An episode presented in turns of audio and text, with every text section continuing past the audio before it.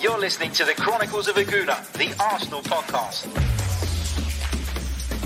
I'm Martin Tyler, and you're listening to Harry Symeou.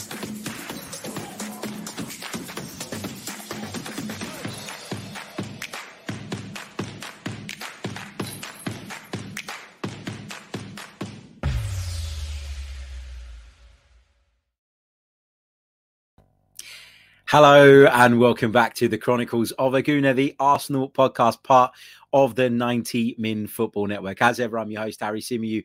And on this edition, we're going to be looking back on Arsenal's victory at Villa Park. It feels like another significant step towards hopefully achieving our goal of getting back into the Champions League.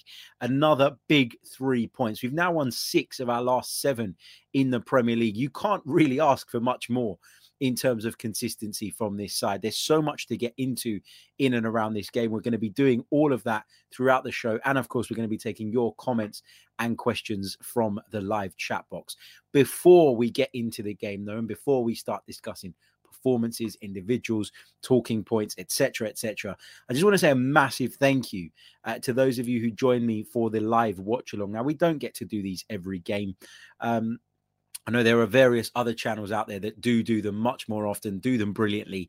Um, we've kind of dipped our toes in it from time to time and uh, and I wanted to do it today because I had a window in which I was able to um, and and lots of you came along lots of you joined me lots of you uh, were brilliant in the chat lots of good uh, opinions lots of good views lots of good talking points uh, all done in the best possible spirit and we got the victory but I also want to say a big welcome to the hundred or so people that subscribed to the channel during that watch along. We've had nearly 10,000 views uh, on that, which is amazing. So thank you all so, so much uh, for that. I really, honestly do appreciate it. And for those of you listening via the podcast, welcome. Uh, hello, love you guys too as well. Uh, please don't forget to leave us a review on the various platforms that you're listening from as well. Um, really, really do appreciate that too. So Aston Villa nil, Arsenal one. Another big result, another big step towards achieving our goals. And listen, for those of you who watched or listened to the preview show, you'd have known that I wasn't massively comfortable with this game. I felt like it was going to be a really difficult day at the office. I felt like coming into it Saturday early kickoff, which traditionally, um, you know, isn't very good for us. I feared the worst today. I'm not going to lie. And, and as I've said throughout the course of the season, when it comes to Arsenal this time around, we need to be consistent or, or at least more consistent than the likes of the teams around us. We don't need to be Liverpool or Man City consistent. But in the last seven or so weeks of Premier League action, to win six out of seven well, that is basically Man City and Liverpool levels. Now, I'm not saying that we're as good as those teams, and I'm not saying we can maintain it over the course of the season. If we did, we'd be right at the top of the pile, and we're not. But what I am saying is that level of consistency should not be, um, you know, just brushed aside. It shouldn't be overlooked at what an achievement it is to produce that level of consistency over a period of time, because that's what's put us in the driving seat for the top four being able to produce results on a consistent basis and not allowing defeats to derail us.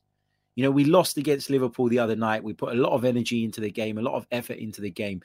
And it would have been quite easy, actually, for Arsenal to go to Villa Park today, um, to be rocked by Aston Villa, to be intimidated by Aston Villa, to not really fancy it and find ourselves struggling and losing points, dropping points, and coming away in a bit of a dodgy position given where we were a few weeks ago uh, going into the international breaks. It was imperative that Arsenal put what happened against Liverpool to one side and focused on today's game and got the result. It was important that we play with an energy, with an intensity, with a commitment level um, that that was you know that would rival that of the very very best. And we did all of those things today. And Arsenal and Mikel Arteta and his players all deserve so much credit. Also, have to shout out the away support as well today. Um, magnificent as always. Um, for anyone who's been lucky enough to be on the road with Arsenal in the past, you'll know that our away support is always brilliant. But today it was in particular uh, really, really good and um, really enjoyed it. Okay, going into the game, I must admit I had a little bit of a wobble. You know, I said on the pre-match that I thought it could end up being a one-one draw. I said I wanted Arsenal to win it. I think my was my prediction 1 0. I can't remember what it was. Um, that was my heart prediction. My head prediction was 1 1. That's what I thought was going to happen today. Um, so not a million miles off. But when we got the team news and we heard that Aaron Ramsdale was out with a hip problem that we now know is going to keep him out for a number of weeks, I was a little bit worried. I was a little bit concerned, uh, you know, and more fool me for doubting Bernd Leno, but I was concerned about that. I was concerned at Martinelli's absence, not because I didn't think that Emil Smith Rowe could do the job. In fact, in the pre match, I said that I wanted to see Emil Smith Rowe start, that that would have been. No, sorry, I didn't. I said that I'd go with Martinelli, but I said I wouldn't have a problem if uh, Emil Smith Rowe was the one that played from the left. It's the type of change that I think you can make quite seamlessly. But we'll come on to talk about the impact of Smith Rowe as opposed to Martinelli a little bit later on in the program as well. So we went into the game and, and I was nervous. And the reason I was nervous was because what Aaron Ramsdale brings to the table is normally so different to what Bernd Leno brings to the table. Aaron Ramsdale's always on the edge of his box. He's always on his toes. He's always ready to come out and clear a ball. He's always ready to be a little bit more ambitious in his distribution. He's much more comfortable with the ball at his feet. And in recent months, we've seen the benefits of that. We've been able to lure opponents in by using the goalkeeper as somebody to pass to. We've been able to draw people out and use Ramsdale's distribution as a way of getting up the pitch and getting up the pitch quickly. How many times has he started off really positive moves? But we've never really seen Bernd Leno do that effectively. My other concern was the aerial dominance. Aaron Ramsdale is much more dominant, generally speaking, in the air than Bernd Leno is. You know, we've seen Leno in the past be stuck to his goal line at times. And when corners have come over, I don't think he's always been commanding enough. And I think he puts pressure or has put pressure on the centre halves as a result of that. But today, credit where credit is due. Bernd Leno did a brilliant job. He did come out and claim some big crosses. He did come and get above his centre backs. He really was playing like he had a point to prove today, and I really, really enjoyed his performance. Did he play out from the back as much as Aaron Ramsdale does? No. I think there was a little bit of a reluctance, maybe, to use him in the same way that we use Aaron Ramsdale, but that's not a problem. Sometimes you have to adapt your game slightly to suit the personnel that are available to you. And I think Arsenal did adapt that a little bit just because of Bernd Leno being there. My other concern was given that Ramsdale plays on the edge of his box, given that his starting position is a lot higher, would Arsenal, as a consequence, drop five yards deeper uh, because Bernd Leno was behind them and then invite pressure? And we didn't. You know, I think we we've done a really good job of making sure that we squeeze up. And what we're seeing now is we're seeing an identity in this team. We're seeing an identity being hammered home. And the more that that happens, and the more regularly that Mikel Arteta gets the message across, and the more time he has to instill that mentality and get people on side with what it is he wants to do, the more it becomes natural. And then it becomes something that anybody who comes into the team understands and gets on with and realizes that that's the way we need to play. So credit to Mikel Arteta for really hammering that home. We saw the Rob Holding substitution right at the back end of the game.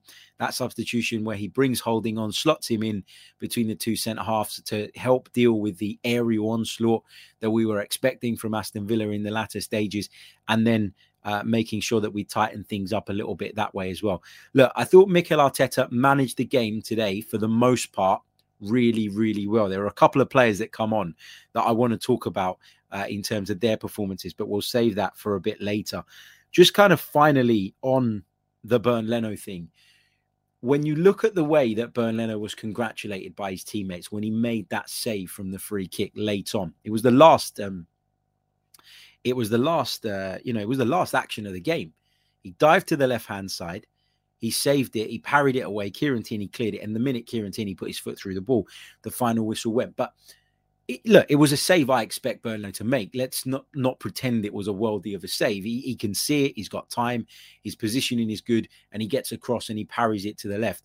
But what was really encouraging was that when that full time whistle went, you saw everybody in an Arsenal shirt go over to Bernd Leno, congratulate him.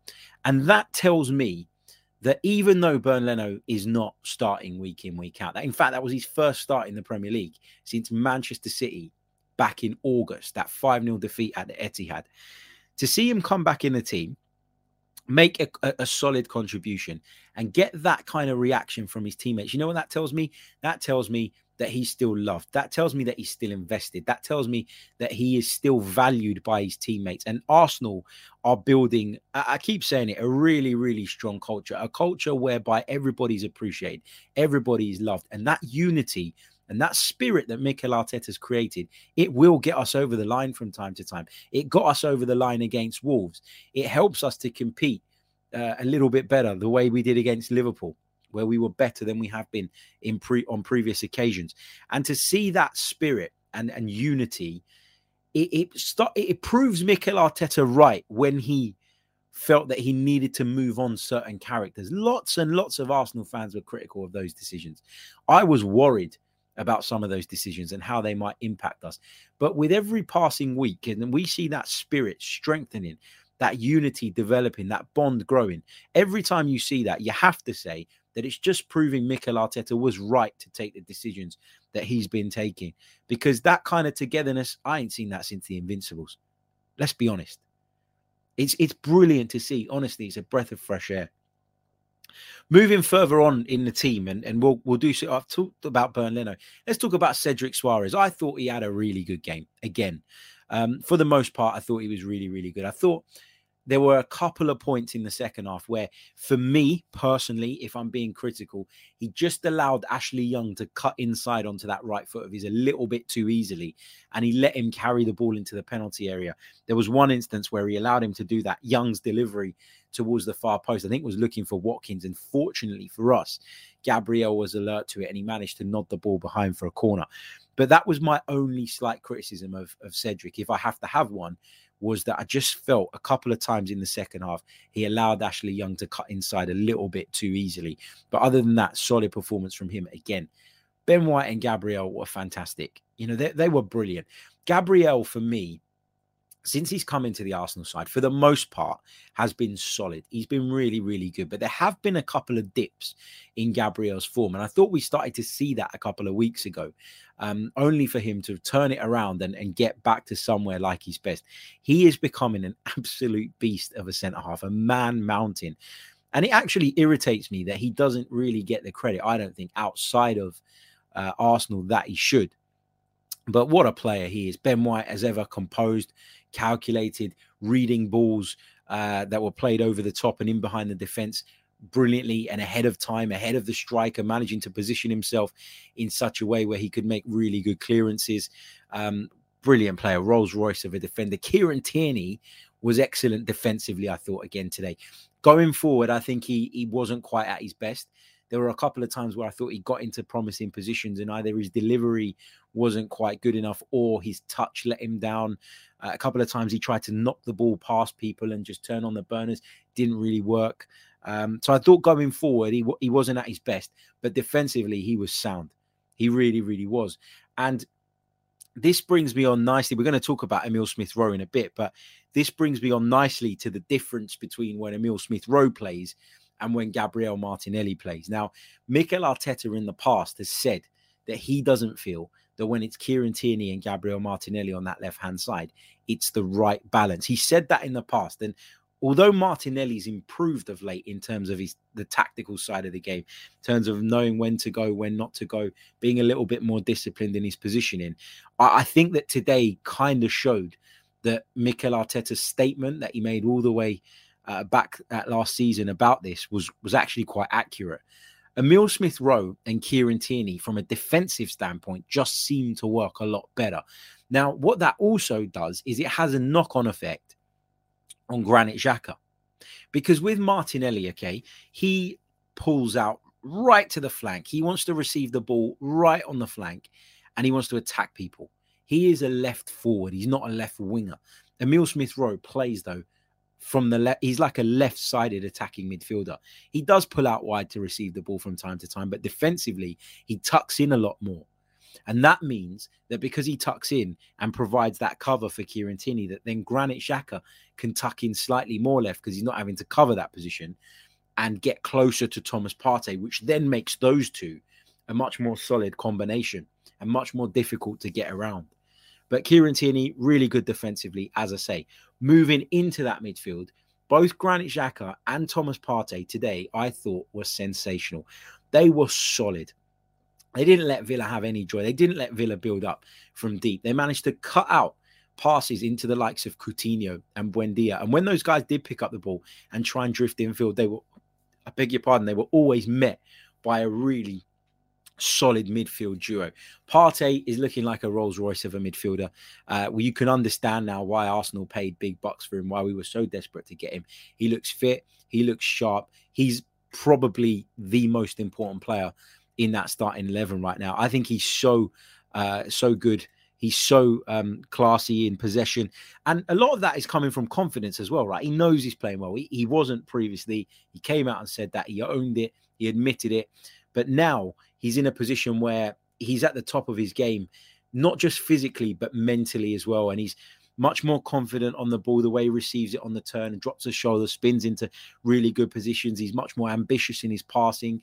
Uh, he gets forward, he gets to the edge of the box. Had a couple of moments today again where he got into really good shooting positions. Still hopeless uh, when shooting towards goal, but he's so so important. Um, the structure he provides, the base he provides to that midfield, is honestly um, key to the way we're playing and key to the upturning form, key to the consistency that we've shown of late. And, uh, and and fair play to him, but also you have to give Granit Xhaka credit. And there are Arsenal fans out there who simply don't like Granit Xhaka and will never ever in a million years admit that he is really really important. But him being alongside Thomas Partey is partly why Partey's been able to raise his level. He's got a solid partner next to him who's shown that he can do a variety of different roles in that midfield. Want him to press further forward up the pitch, want him to be more aggressive along with Martin Odegaard uh, as and, and leave Thomas Partey as that single midfield pivot against perhaps weaker opposition, he'll do that, no problem. Want him to drop that little bit deeper and help Thomas Partey from a defensive standpoint, he'll do that. Want him to drift out slightly left and provide cover for when Kieran Tierney goes forward, he'll do that too.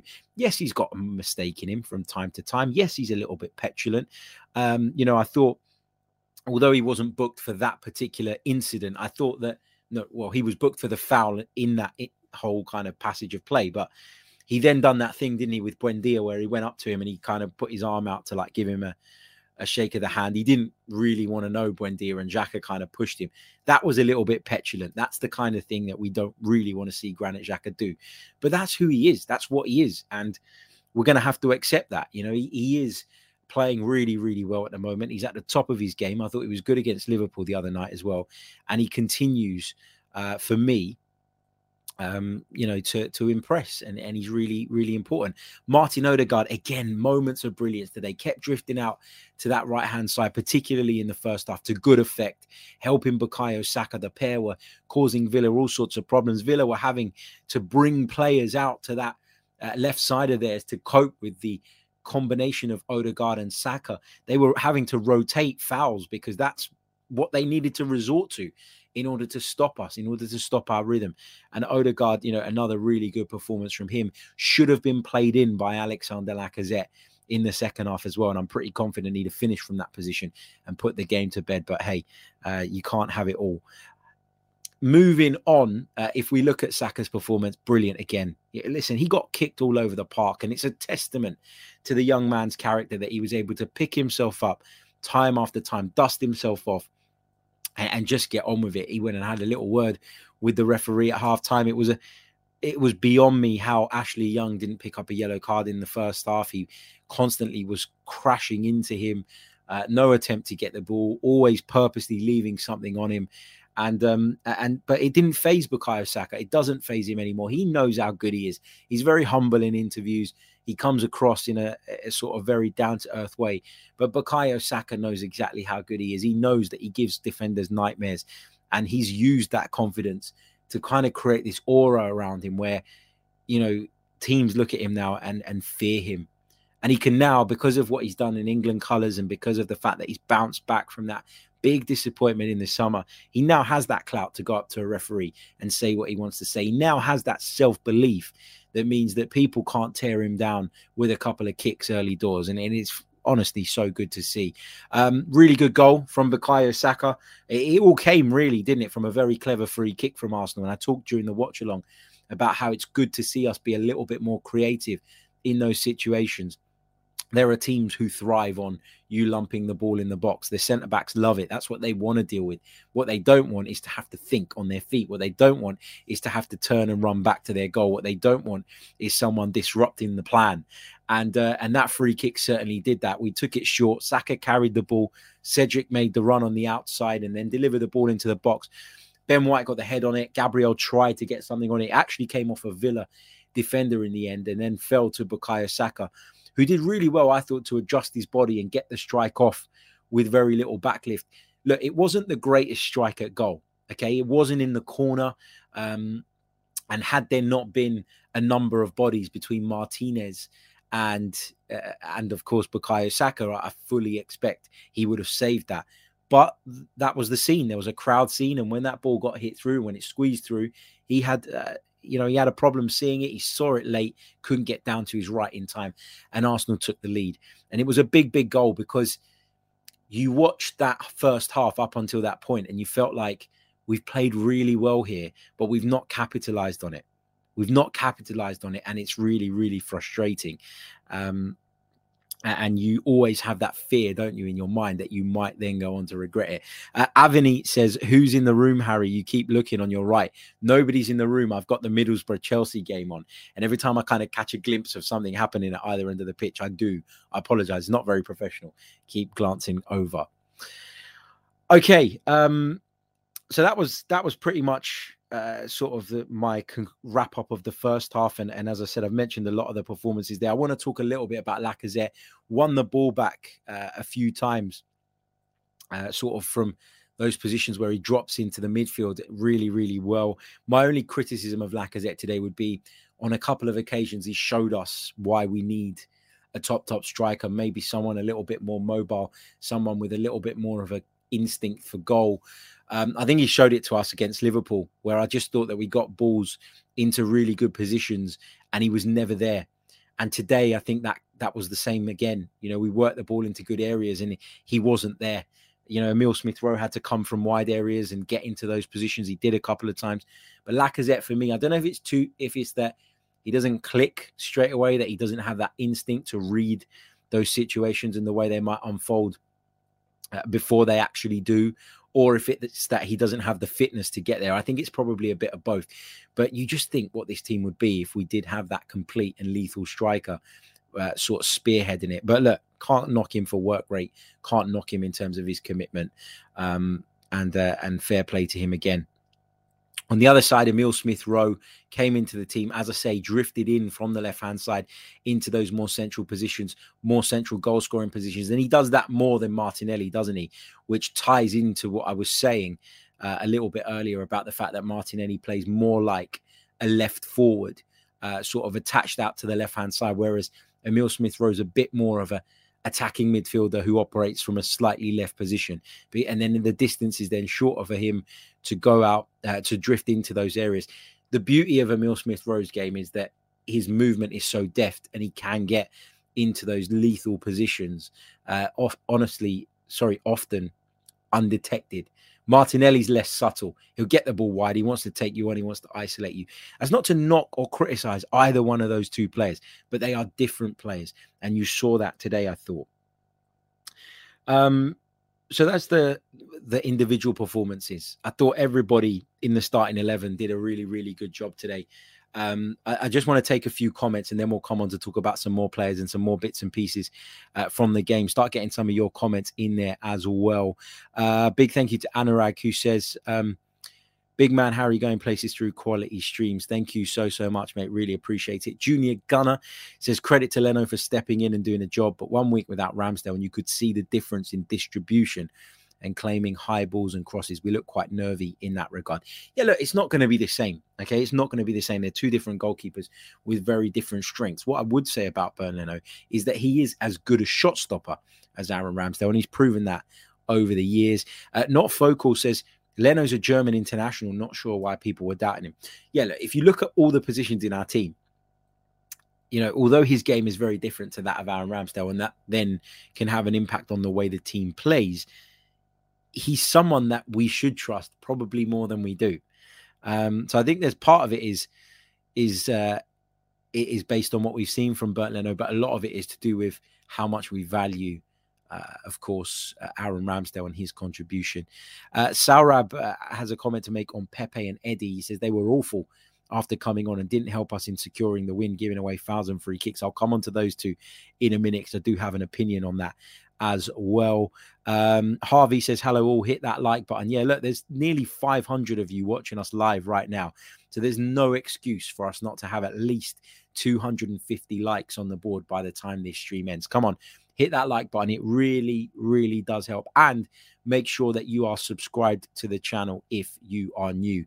Uh, we continue on the road towards 20,000. Let's get there by the end of the season. Victor says, Harry, you're the best content provider from an Arsenal perspective. Thank you. He says, keep up the brilliant work, unlike the other Arsenal content providers who are like poison to their subscribers. Uh, thank you for that, mate. Really, really uh, do appreciate it. There are loads of good Arsenal content creators out there, but um, it's great to hear that you think um, we're up there as well. Alex Martel would love to hear your thoughts on the subs, Harry. Come on, then. Let's do it. Uh, let's talk about the substitution. So, look, I talked earlier on about how going into the game, I was fearful of the fact that we didn't really have an awful lot to offer from the bench. There was no Martinelli. Um, you know, there it was literally just Nico Pepe for me from an attacking viewpoint. You often look at a substitutes bench and you you think about how strong it is based on what it can give you in terms of goals as opposed to what it gives you defensively. I always think that anyway. I think you look at a bench and you go, naturally, you gravitate towards the forwards and you go, well, look at the bench they've got, look at the players they've got who can come on and change the game. And actually, sometimes you need players from a defensive standpoint to come on and impact and change the game for you.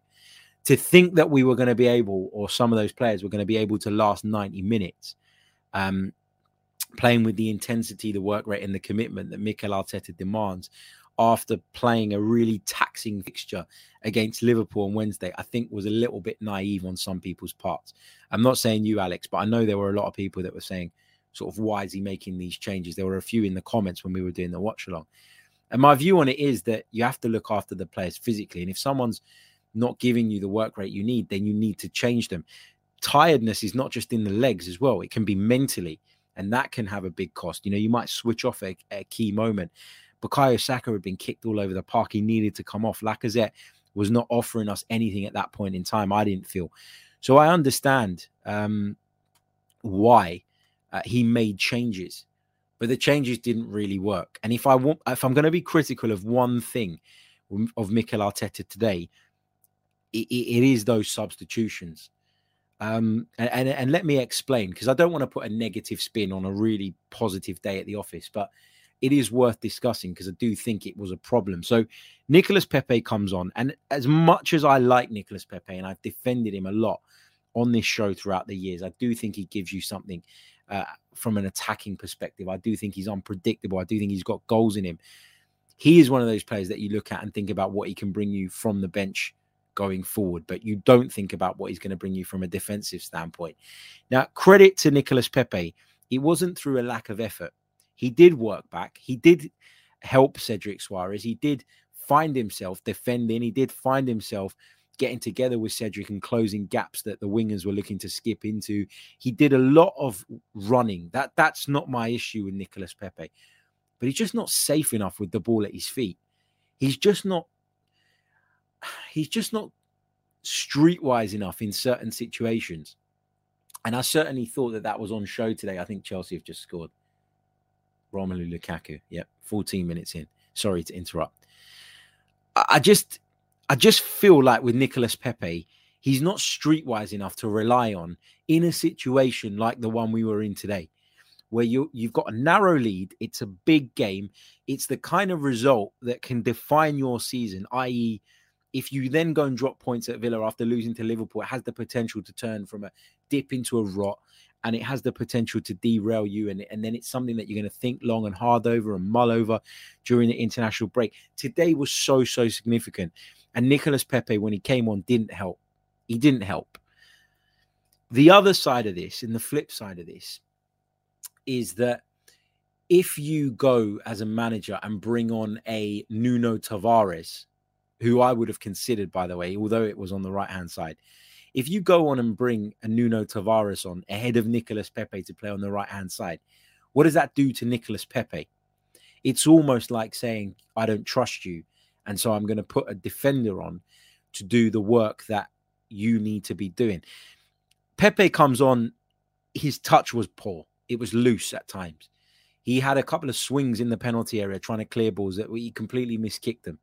There are there were things in his game that uh, nothing to do with Mikel Arteta, but you know that he has that in him. And, and I think that there's a balance to be found here if you're the manager. As I say, you got to do what's right for the team. You got to do what you think is going to give you the greatest chance of getting out of there with the desired result. But the flip side of that is if you want to keep and maintain this culture that we keep talking about, the team spirit that we keep talking about, and keep everybody invested in what we're doing, then sometimes you have to show trust in people. Sometimes they'll repay that trust, and at other points they won't. And Nicolas Pepe nearly uh, cocked it up today by giving away cheap free kicks, by uh, allowing people to glide past him, by giving the ball away loosely. I, I complete. I, I don't think it was the wrong decision in terms of looking at it before it happened. It, it's very easy to look back at it and say bringing Nicolas Pepe on was a mistake because it caused us a few problems defensively. I think it's very easy to say that with hindsight, but you take off your right winger, surely you're going to bring on another right winger as opposed to bringing on a left back to play on the right flank. Do you, do you see what I mean? So I, I think there's a, a, balance to be found for the manager there. And unfortunately, it didn't cost us today. Eddie Nketiah, the same. Lacazette had to come off. He was giving nothing, nothing in terms of work rate. He was not not a focal point for us anymore. He wasn't somebody that you could hit the ball up to and, and get to run the channels just to kind of run the clock down a little bit. He, he wasn't giving us that anymore. And again, you look to that substitutes bench. What do you have in terms of a striker? Nothing. And so you got to go with Eddie Nketiah. We knew that this um, we knew that this team and this squad was stretched thin, was spread bare um, when we decided to let more players go in January and not really replace them this was always going to come up at some point. But I don't want to be too critical of Arteta. I, don't uh, because I'd have probably made the same changes. But um, at the same time, you can see that those players look. Don't, let's not dwell on it and say that, that that it's a big cock up and it's a big problem. Let's say that it's something that was a reminder to us that going forward we need to improve the depth of the squad. I think that's the best way to look at it. Uh, big hello to Tom Canton as well of the Gooner Talk, who's joining us in the live chat. I hope you're well, mate. Uh, make sure if you haven't done so already that you do click on Tom's name in the chat box and go and subscribe to the Gooner Talk TV. It's one of the best Arsenal channels out there, so make sure uh, you do get involved. Tom says Harry Pepe has never scored for Arsenal when coming off the bench when we're already winning the game. Yeah, that's that's uh, that's that's fair enough, and and I'm not saying that you know, look, as I said, I, I think it was a substitution that Mikel Arteta probably shouldn't have made. But in terms of it being Nicolas Pepe, if it were me, it would have been Nuno Tavares if I were the manager.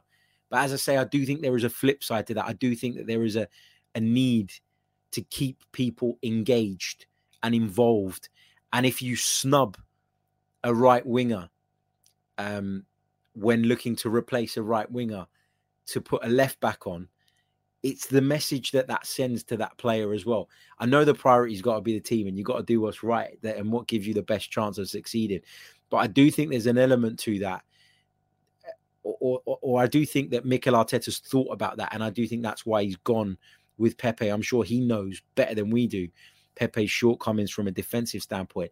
But as I keep saying, in order to breed this culture, in order to keep it going, you need to sometimes lend your trust to people and hope and, and just hope that they give it back. Um, that they give you the effort, they give you the work rate, they don't put a foot wrong, and that they repay that faith. And I think, um, I think that although it didn't go very well, we we got away with it. it we come through it unscathed, and we just got to kind of move on from it, in my view, anyway. Uh, but lots of people agree, you know, with with that being the wrong decision. Tyus says you don't bring Pepe on to defend the lead. Normally, you take Pepe off if your mindset is to protect the lead. But we need to keep Saka healthy. Absolutely, uh, that's uh, that's a big part of it as well. Okay, let's get some of your questions. Let's get some of your thoughts in terms of me kind of just wrapping up on my bit. Um, you know, big, big win, another big step towards the top four. It's still not done. I think there's, um, I think there's a lot uh, of work to be done. There's some very, very difficult fixtures to come as well, and um, and I'm mindful of that, and it's why I'm not getting carried away. But today felt big. It felt as big as the Wolves win, didn't it? I know the nature of that win was very, very different, sort of coming from behind, etc., etc. But to um, to see uh, Arsenal go after a really taxing game against Liverpool in midweek and go and get all three points on the road against a very good Aston Villa side uh, and nullifying Aston Villa side as well. They didn't have a shot on target till like midway through the second half. To to do it and to do it, you know, we felt watching it that it was it wasn't comfortable. But actually, when you look back, I think you'll think it, it was pretty comfortable. And and that's the nerves that get the better of us during the game. I'm sure when I watch it back tomorrow or ahead of tomorrow when I do my next show, I will feel a lot more comfortable knowing the scoreline and probably look at it and go, yeah, you know what, it never really was in danger, was it? But at the time, it's not easy to kind of process that. Um, big shout out to Casey Bourne as well, uh, who joins us in the chat. Casey, hope you're good. Um, long time no speak. I've, I've actually been meaning to message you uh, this week about a couple of things as well. Uh, for those of you that don't recognize Casey, Casey uh, was uh, helping me out with the women's show that we were doing at the start of the season. Just time got on top of me, uh, work got on top of me, and we we weren't able to continue it. But Casey, with a really great question, do you think Palace will be a harder fixture than today? Um, it's got the potential to be. You know, you go away to Crystal Palace um, under the lights. It's never an easy place to go, Selhurst Park. You'd like to think that, given Palace's focus is probably on the FA Cup now, uh, that maybe the weekend's fixture would take. Well, I know there's a break now, but you like to think that if if if they can win the weekend's fixture and get through to the next stage of the FA Cup, that Crystal Palace's priorities might be elsewhere. Um, look, we're good enough to beat them, and we've got to beat them if we want to finish in the top four. We've got to keep uh, this momentum going, and we've got to keep picking up the results. But I certainly think that it has the potential to be a harder fixture than today's as well. Yeah. When I talk about Palace's fixture this weekend, I know that there's a long time before they play again. But what I mean is, if Crystal Palace were to get past an Everton side, which they could do, you know, Everton's, um, Everton's, um, you know, priorities are to stay in the league, so they could well rest players in the FA Cup. And if Palace make it through to the last four, their priorities all of a sudden shift from the Premier League to the FA Cup. In fact, I'm sure their priorities are already the FA Cup because they're not going down. So it does have the potential to be a difficult fixture, but it also has the potential to be a very winnable one. Uh, thank you, Casey, uh, for tuning in. Good to see you. Um, what else uh, have we got um, in the chat box? Um,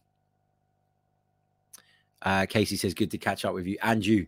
Um, and you, as always, uh, hoping Balogun gets a goal against Chelsea. Yeah, that one is currently unfolding as we are live on the show.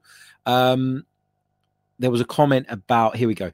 Jo4 says, Hi Harry, did you see the new chant from the Arsenal fans on Arteta? It's on their Instagram official page. Never seen the fan base on board this on board with him. Listen, look, as I've said to you guys time and time again, okay, I've said it time and time again. I've had two wobbles with Mikel Arteta. Two serious wobbles. There've been a couple of little mini ones in there as well. But the two big ones for me were the Villarreal defeat in the Europa League last season. I thought he made so many baffling decisions during that particular tie. And then, of course, there was three games into the season where I was worried. The other mini one was probably after that Everton defeat because it was just such a bad performance. I think the next day, though, I kind of got over that. It was, as I say, a sort of minor wobble. But for the most part, I've been very much on board with Mikel Arteta. I've talked about the fact that I can see what he's trying to do. I can see a vision. I can see a plan. And not from you, lovely people in the chat, but I've taken so much criticism, abuse. If I had a pound for every time uh, people have called me Mikel Arteta's lawyer um, on various other shows on the radio. Um, I've had colleagues mock me because I've not wanted to say, or, or not, not. It's not that I've not wanted to say. It, I've not believed that Mikel Arteta's been doing a bad job.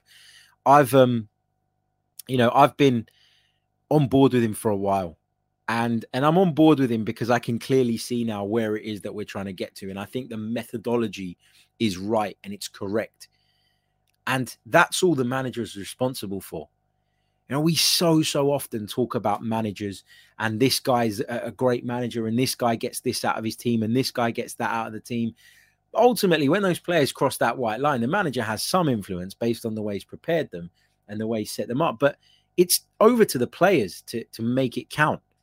The methodology is what the manager's responsible for, and Mikel Arteta has developed a clear system, a clear identity. There's a, a clear spine to the side now there's a clear uh, level of commitment that is required. Unfortunately, some of the players who have moved on weren't able to give us or weren't willing to give us. And we're moving in the right direction. And, you know, look, if we finish in the top four, I think that will be slightly ahead of schedule because I don't think internally that was the, the aim for this season. I think that if the opportunity was there, everybody would have been like, great, let's try and take it. But I think had we finished in the top six this season and got back into the Europa League, that would have been enough for the club. And that would have been enough for a lot of supporters, given that we're seeing a style, given that we're seeing um, lots of uh, lots of other positives in and around the place. But yeah, um, you know, it's um, it's it's refreshing, you know, and it's good. It, it feels good because I've taken a lot of shit about Mikel Arteta. So to see my opinion and my view um sort of at least semi-proven correct it makes me and and listen I, i'm not blowing my own trumpet. I was correct about unai emery way before it was the public view that he wasn't the right man. And i got slated for that and it proved right. He didn't even last a season and a half and then uh, the, the same with Arteta. I was I wasn't going against the grain on purpose. I was saying and sharing my opinion. And and I feel like if we finish in the top four, which there's a possibility we'll do now, that my view um, on Mikel Arteta will have been vindicated as well. And listen, we're all entitled to views. We all have opinions, and it's great that we have a variety of opinions that, that we can you know, we can disagree respectfully, and I'm, I'm not, not calling out anybody who disagreed respectfully, but I'm calling I'm calling out the people that were so quick to be critical when it wasn't really necessary, that were over the top in their criticism of the manager and the job that he's doing, and, and always seeking to be overly critical of the club. You people are just miserable uh, and need to sort yourselves out. Um, Devon Lindsay, I don't know who this guy is. Um, apparently, I'm a Spurs fan pretending to be a Gooner. I'd love to know what that's based on. Jesus Christ. Um, you, my friend, are blocked. Get lost. Get an idiot. I've been called a lot of things in my life, but a Spurs fan is not one of them. Uh, Matt, love this from Matt. Um, Harry, what do you enjoy more, your YouTube channel or being Arteta's lawyer? Um, definitely, I've been Arteta's lawyer. Uh, uh, Gerald says that no one cares if you think you're right, Harry. I care. Do you know why I care? Because I'm on the end of the criticism. You're not on the end of the criticism. So, uh, so I will take uh, all the wins that I can get because, um, because when you take the criticism and the shit that I do, uh, it's got to the point, right, on social media that there are people who DM me for genuinely good reasons, like DM me like to give me feedback on the pod or DM me to give me feedback on something else I've done or to um you know to say something nice and I don't even look at my message requests anymore because I don't want to listen to I don't want to read nonsense from people having a go at me. That's how sad it is that sometimes I do on the odd occasion go in there and I'll find a lovely message from someone that I've ignored for months because I don't want to read the criticism and I don't want to hear the shit. So then when we do get things right, and it's not right yet, you know, if Mikel, Art- Mikel Arteta's still got loads of work to do at Arsenal, but when you feel like things are going well and that you're sticking to your guns was justified, I'm going to take that and I'm going to enjoy it. Sorry if you don't like it. Um, what else have we got uh, in the chat box? Uh, Nobby Clark says, "Trust the process." Love it, uh, love it. Uh, Harvey says, "Hit the likes over 200." Where are we in terms of the likes? Get your questions in too as well. If you've got genuine questions, not nonsense like accusing me of being a Spurs fan, get them in. Um, I'd uh, I'd love to um, I'd love to hear uh, what you guys uh, have got to say. Uh, 154 likes on the board, but there's 500 watching. Come on, let's get that up to 200 at minimum. Uh, what else have we got in the chat box? Um, Des Lynham says Emery in the quarterfinals of the CL. Arteta dreaming about qualifying. Emery the wrong guy. He was the wrong guy for Arsenal. I never once said that he was a bad manager, but he wasn't the guy to rebuild Arsenal Football Club. And you can bang on all you like about him being in the Champions League and he's doing great and he's a, he's always been a cup competition manager, Unai Emery. You're seeing it. Um, you know, you're seeing it by the fact that Villarreal are seventh in the league. You know, they're not having a very good season in the league. They never do under Unai Emery. So it, it proves my point that he he struggles for consistency in league football, and the cups are where he thrives. And he thrived for Arsenal. He took us to a European final. You know, you can't forget that. And I'm not criticizing that. I'm not knocking that. Um, you know, but he just wasn't the man for Arsenal. Arsenal didn't trust him either to give him kind of the keys to the club and say, you go and fix this, you go and build this. He was only ever a short term fix. And you could see that based on the fact that Arsenal gave him no say pretty much in, in most of the transfer activity that happened during his time. How was he going to get it right? He didn't sell himself enough. He, uh, in terms of getting that trust from the club, the structure was very different. He was not the man to rebuild us. He was brought in to try and patch us up and get us back into the Champions League straight away. And he so nearly did that. And fair play to him for that. But he wasn't the man to take this club forward. Okay. Um, the Gooner Talk says, Harry, who are you most going to enjoy eating humble pie and why is it Dan Potts? Mate, I'm, li- I'm literally going to go meet Dan um, with a pie and I'm going to film him for this channel, honestly. Uh, let's take this one. Um, what else uh, we've got in the chat. Uh, John Knott says, any news on how long Ramsdale is out for? So Mikel Arteta wasn't very specific in the post-match interview. Uh, I haven't had a chance to catch up with the press conference yet, but in the in post-match interview, uh, sorry, in the pre-match interview, he said that he'll be out for a few weeks. What does that mean? Two, three, four. Luckily that we've got, luckily we've got the international break, which takes a week out of that. So that's a week where him being absent doesn't really affect us or impact us in a negative way. But look, hopefully it's it's just a couple of weeks and we can get him back ASAP. As much as Bernd Leno deserves praise, and it's great that he had a good game today, and it's great that we have a, an experienced international German goalkeeper to call upon. We're still a better side with Ramsdale in it, and um, and I hope he's back sooner rather than later. There was a tiny part of me as well today that was wondering if that it's not good that he's got injured, but if you're looking for a silver lining in that, is it good that he got taken out of the firing line a little bit? It's not something that you'd want to happen, but the way it did pan out is was that kind of a bit of a blessing in the sense of the fact that he made a, his first really, I would say, high profile mistake on Wednesday, and he's kind of got time to kind of get out the firing line a little bit. I don't know. I don't know. Uh, big thank you to Matt for your kind words, mate. Really appreciate them as always. Uh, Adar says, first time listening live from Bro- Brooklyn, New York. Love the pod and content. Keep up the great work. Thank you, man. And a big shout out um, to everybody uh, over in New York and across the pond in general. Uh, big hello to Jally as well for your very kind comments. We'll take a couple um, more of your. Uh, of your thoughts and of your questions. Uh, Abhishek says, Love the watch along, Harry. Uh, thank you so much. He says, When Saliba is back, what would your centre back pairing be? Well, for me, it's as is. You know, Saliba when he comes back, he has to force his way into the reckoning.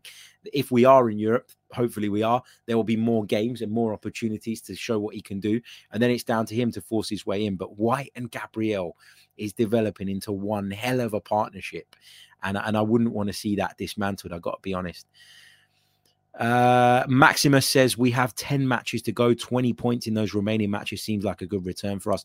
Yeah, if you average two points a game, you'll be you'll be in a really good position come the end of the season. Uh, big hello to Deepesh Makwana, first time listening from Waltham Abbey. Great, uh, great work, Harry. Uh, thank you, mate. Uh, yeah, long time no speak. I have no idea who you are. Cheers, D. Uh, lovely to see you in the chat. Uh, Gar- uh, Graham Caldwell says, Harry, how much more frightening are Arsenal going to be when we add a striker and a partner to Partey? Also, when we have strength in depth in the squad.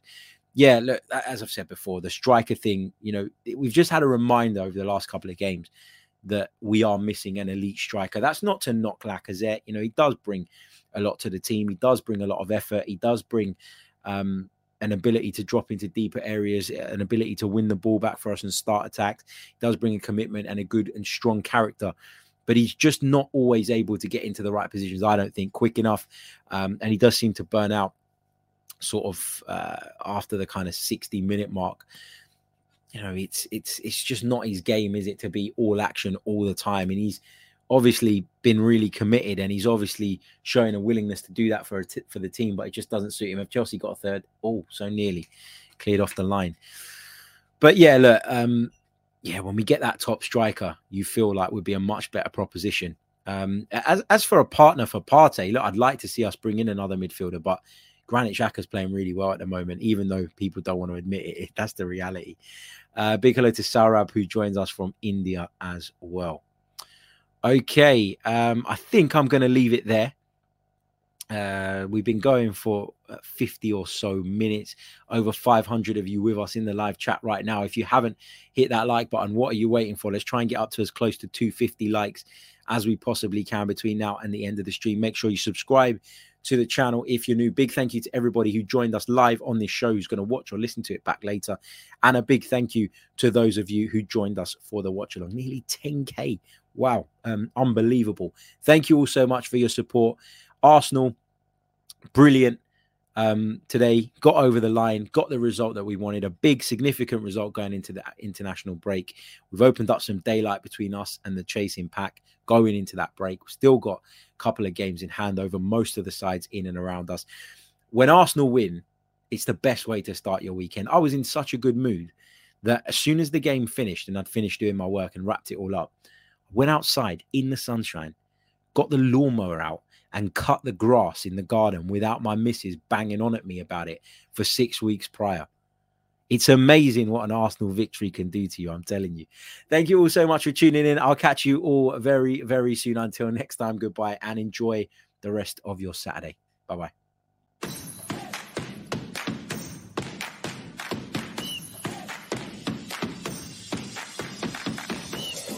You're listening to the Chronicles of a Gooner, the Arsenal podcast. I'm Martin Tyler, and you're listening to Harry Symeou.